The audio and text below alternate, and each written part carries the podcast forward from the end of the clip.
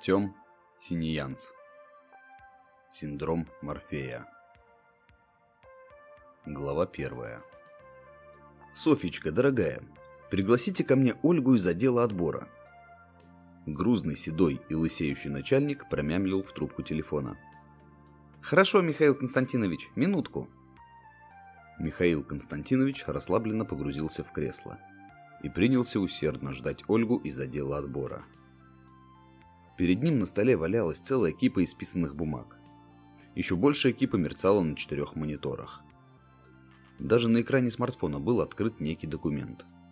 Было видно, что Михаил Константинович напряженно работал, а в данную минуту, по-видимому, выдохся. Несколько минут он сидел неподвижно.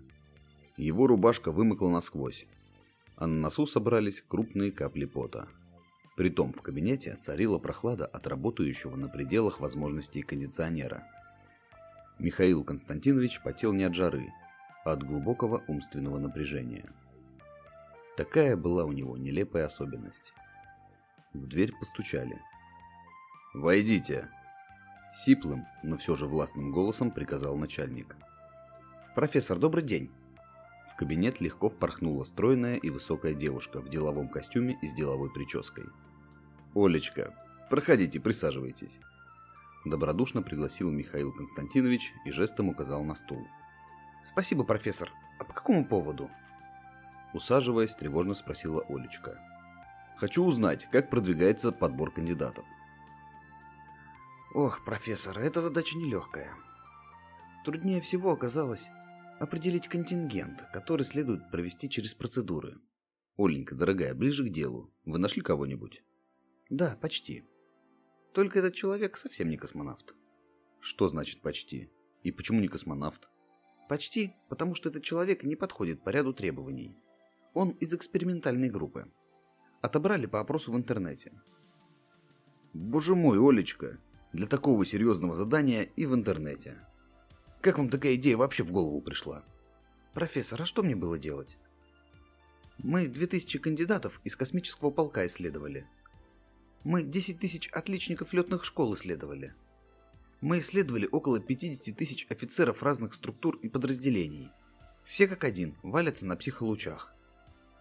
Ни один дальше не прорвался. Да и до лучей единицы дошли. А этот из интернета прошел? Прошел, Михаил Константинович. И не он один. Почти вся группа из интернета прошла. А этот дальше всех забрался. Под действием алкоголя не сдался. Под действием, простите, ЛСД тоже не сдался. Не берут его галлюцинации, ну никак. Профессор сложил руки на груди и шумно выпустил струю воздуха. «А он вообще адекватен?» Почти шепотом спросил Михаил Константинович после недолгой паузы. «Адекватен. В хорошей физической форме. С высшим образованием». «Короче говоря, завидный жених», — с каким-то болезненным сарказмом оборвал профессор. Михаил Константинович, я же не настаиваю. Просто говорю, что нашла кандидата. И я догадывалась, что вас он не устроит. Поэтому не спешила с рапортом. Продолжала искать среди одобренных групп. Профессор тяжело закрыл глаза и отвернулся на крутящемся кресле в сторону. Время нас поджимает. Если не представим кандидата в течение месяца, нам закроют финансирование – а аппарат отправят на более перспективные исследования. На Марсе, говорят, какие-то катакомбы нашли. Может, вам следует самому познакомиться с тем, кого я отобрала? Вдруг он вам понравится? Профессор молча покивал, хотя по выражению лица было понятно, ему этого не хочется. Ольга молча покинула кабинет начальника и вернулась спустя четверть часа. Вернулась не одна – Вслед за ней в кабинет вошел коренастый молодой человек с коротко постриженными волосами в спортивном костюме. «Вот, профессор», — сделанной улыбкой рапортовала Ольга. «Познакомьтесь, Владимир, лучший наш кандидат». Молодой человек испытующе посмотрел на профессора и не произнес ни звука.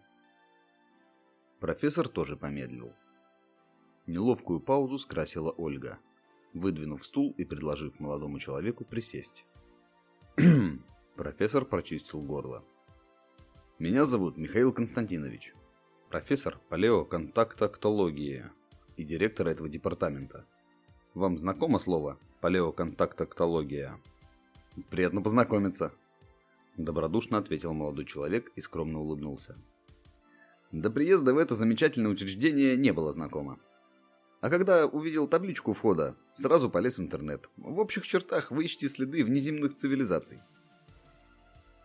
Профессор улыбнулся и согласно кивнул. «А вы верите в существование внеземных цивилизаций?» Хитро прищурившись, спросил профессор. «Нет, совершенно». «А допускаете вероятность?» «Абсолютно нет. Это все не больше, чем бредни сторонников теории заговора». «Очень хорошо», — довольно улыбнулся профессор. «Оленька, этот молодой человек мне начинает нравиться», Ольга напряженно посмотрела на профессора. «Вы удивитесь, молодой человек, но я и сам не верю. Я очень много лет изучал различные работы, предметы культуры, сказания народов. Так много лет изучал, что добился профессорской степени. Но по-настоящему в это все никогда не верил. А по истечению лет только убедился в своей правоте.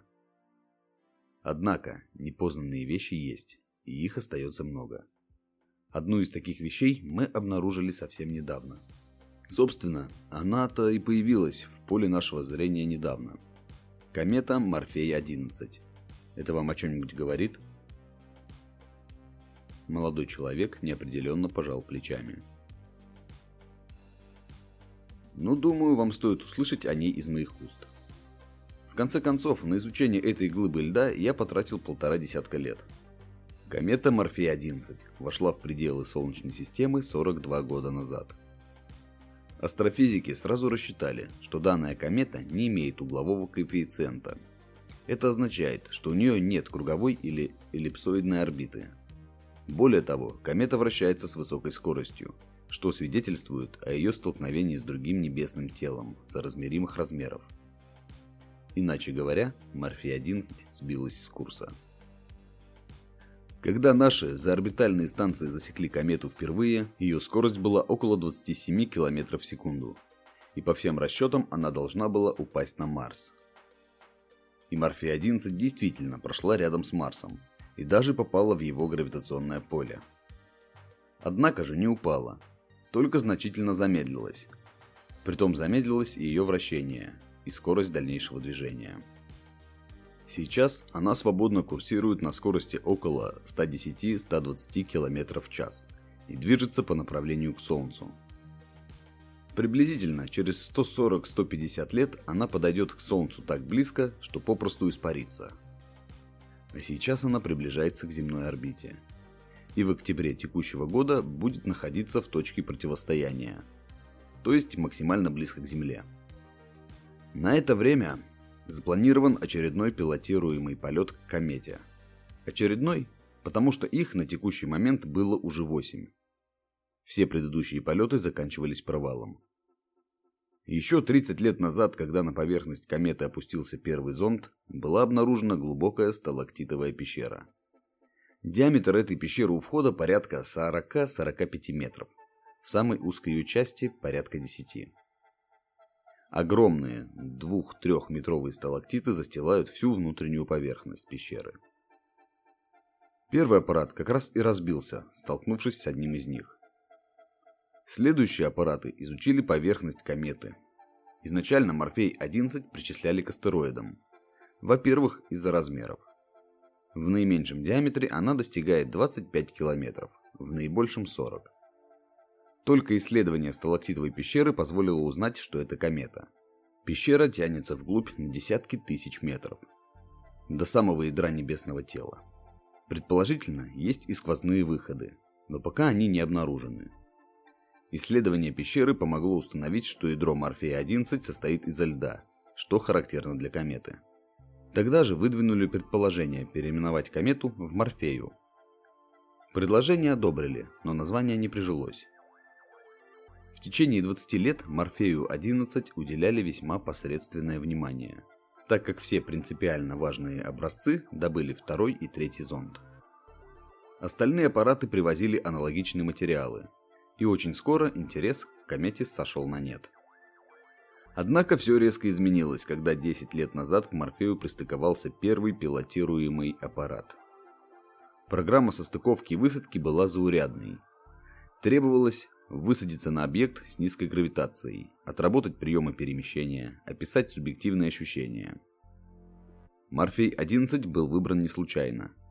Несмотря на замедление, он сохранял вращение вокруг оси, хоть и не на прежнем уровне.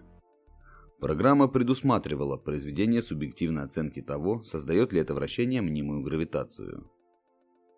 Оказалось наоборот. И шаттл, и космонавта с кометы постоянно сдувало.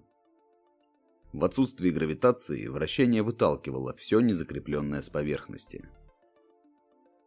Программа предусматривала еще одну субъективную оценку. Космонавт должен был осмотреть сталактитовую пещеру. Конечно же в специальном аппарате – ибо сталактиты достаточно острые, чтобы пронзить человека насквозь, даже через плотную ткань компрессионного костюма, коим недавно заменили скафандры. Разумеется, научной подоплеки в осмотре пещеры не было.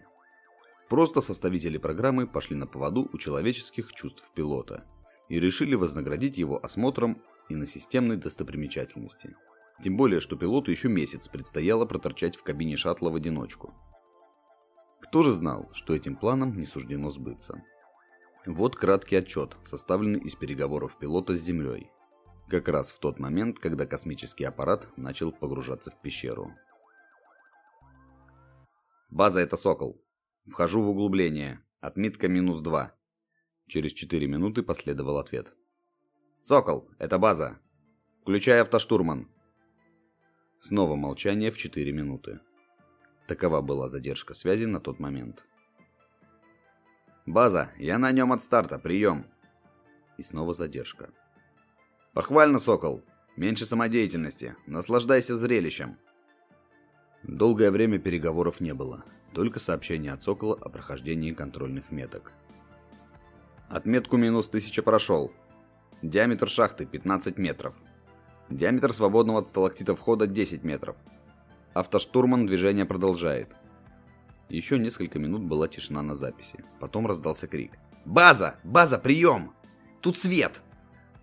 «Отметка 1200! Тут свет!» Перевел бортовые огни на ИК излучения. Но свет не исчез. От сталактитов падает свет. Снова молчание. Прошло пять минут. «Сокол, это база. Мы смотрим на записи с камер. Свет не видим. Вообще изображение пропало, только и как камеры дают картинку.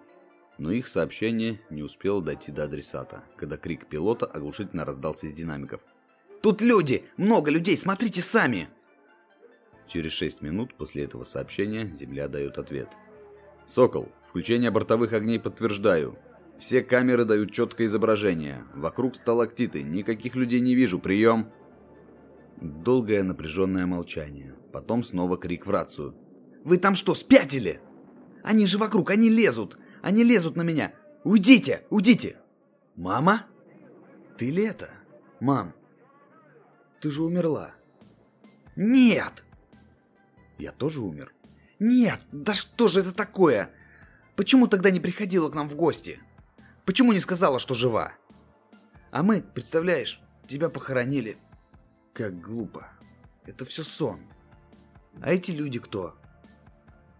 Ах, точно. Привет, Коля. Как поживаешь? Да нет, со мной все в порядке, космонавтом стал. Завтра должен вылетать. Или вчера. Или я уже летел. Коль, а где мы вообще? Пока пилот нес этот несвязный бред, к нему шло сообщение Земли.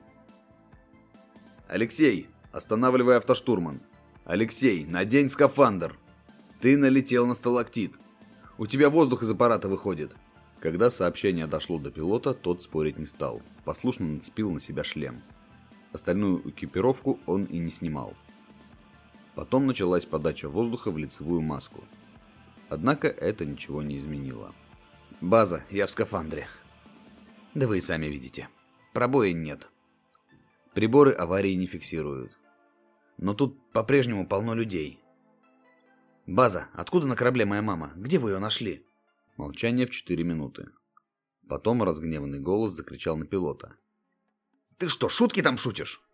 Почему автоштурман не развернул? Уходи оттуда! Ты надышался газами!» И на этот раз пилот подчинился и задал обратный курс. Однако продолжал задавать Земле неадекватные вопросы и разговаривать с невидимыми людьми. Когда аппарат покинул пещеру и вернулся на шаттл, пилот пришел в себя и попросил свернуть программу. Он вернулся на орбитальный космодром через неделю и был срочно госпитализирован. Однако никакие анализы не выявили ни малейших отклонений. Экспертиза шаттла и космического аппарата тоже не выявили ничего. Анализ бортовых самописцев также не дал результатов. До выяснения причин полеты на Морфей запретили. Однако шаттл с аппаратом, который доставил первого пилота на комету, уже через неделю покинул орбитальный космодром. Дублер отправился выполнять программу, минуя только злополучную комету. Это событие дало новый толчок в исследовании Морфея-11. Через два года в сталактитовую пещеру на комете спустилась уже целая группа космонавтов. И тут не обошлось без ЧП. Каждый из них испытал галлюцинации. Притом начались они у каждого на индивидуальной глубине погружения. И видения были индивидуальными. Снова приборы не зафиксировали никаких внешних воздействий.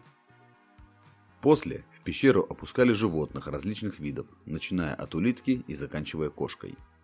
У всех животных были отмечены дефекты поведения. Беспричинный гнев, безудержное спаривание, поедание сородичей – даже улитки и те умудрились закрутить свои тельца в спирали, чего на Земле ни разу не наблюдалось. В общем, Владимир, чертовщина какая-то в этой пещере. И у нас последний шанс в этой чертовщине разобраться. Спонсоры нам прямо сказали, если вы ничего интересного в этот раз не найдете, то можете забыть об этой комете. Еще много камней в космосе, и еще много людей с понятными амбициями. Так что в каком-то смысле вы наш последний шанс. Как я понял, вас сильно интересует мое невосприятие к психотропным веществам. По-простому заговорил молодой человек. Вам нужен тот, кто не словит галюники в этой вашей пещере и скажет, что там на самом деле творится. В общих чертах правильно, вмешалась Ольга. Но профессор жестом ее оборвал. Вы знаете, почему для меня так много значит, что вы не верите в существование инопланетного разума? Молодой человек пожал плечами. Так вот, если вы столкнетесь с чем-то непонятным, вы не станете искать в этом руку пришельцев. Скорее всего, вы доложите нам о находке, а мы уже сами решим, кто это потерял. Еще одно достоинство. Вы не будете ожидать чего-то сверхъестественного. А значит, дадите своим чувствам правильно истолковать события. Да. Но что именно вызывает галюники в этой пещере? А вот это очень хороший вопрос. И на него у меня есть очень хороший ответ. Не имею ни малейшего понятия. Мы исследовали пещеру на излучение, исследовали на газы, исследовали вероятность гипнотического воздействия. Все тщетно. Нет никаких внешних факторов, которые могли бы повлиять на психику. Михаил Константинович посмотрел на Владимира так, словно желал услышать продолжение от него. Но молодой человек, только не понимающий, помотал головой. «Ай, Михаил Константинович махнул рукой. Если нет внешних причин, значит есть внутренние. В самом человеке. Фобии, к примеру. Молодой человек поджал губы. Дескать, а действительно. Вот на этом строится моя теория, которой я посвятил уже десяток лет. Сам я называю ее синдром Морфея. Суть очень проста, как и все гениальное – в условиях отдаленности от родной планеты, оказавшись в условиях, сочетающих целый ряд предпосылок к фобиям, даже самая крепкая, либо напротив примитивная психика начинает давать сбой. Там, где одновременно сочетается замкнутое пространство, глубина, высота, острые выступы, изолированность и еще целый ряд фобиообразующих факторов. Ага, значит если глюки будут и у меня, значит там нет никаких воздействующих веществ и явлений – а все дело в нашей психике, верно? Именно. А тогда у меня еще два вопроса. Первый ерундовый. А не поедет ли у меня крыша после этой пещеры? И второй. А при чем тут хомячки с улитками? У них что, тоже клаустрофобия бывает? Очень хорошо. Вы мне еще больше понравились. Вопрос вашей психики действительно второстепенный, потому что ей ничего не угрожает. Все члены прежних экспедиций здоровы во всех отношениях и продолжают работать в исследовательских проектах. Максимум, что вам грозит, несколько дней депрессии.